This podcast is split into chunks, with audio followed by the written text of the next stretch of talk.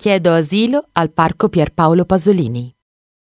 Location secondaria ma molto interessante per come è cambiata è quella del campo incolto che Roberto Benigni e Luca Levi attraversano recando con loro l'asino che erano andati a prelevare in una fattoria per poi portarlo all'asilo e mostrarlo agli alunni di Roberto.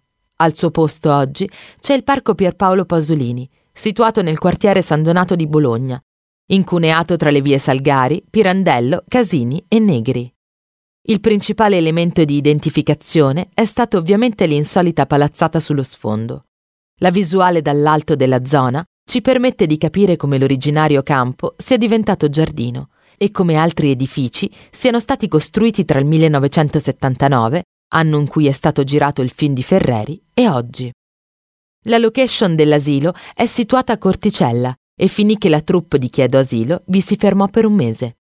Benigni era diventato uno del quartiere, tanto da tornare poi per tagliare il nastro all'inaugurazione della Coop di via Gorki.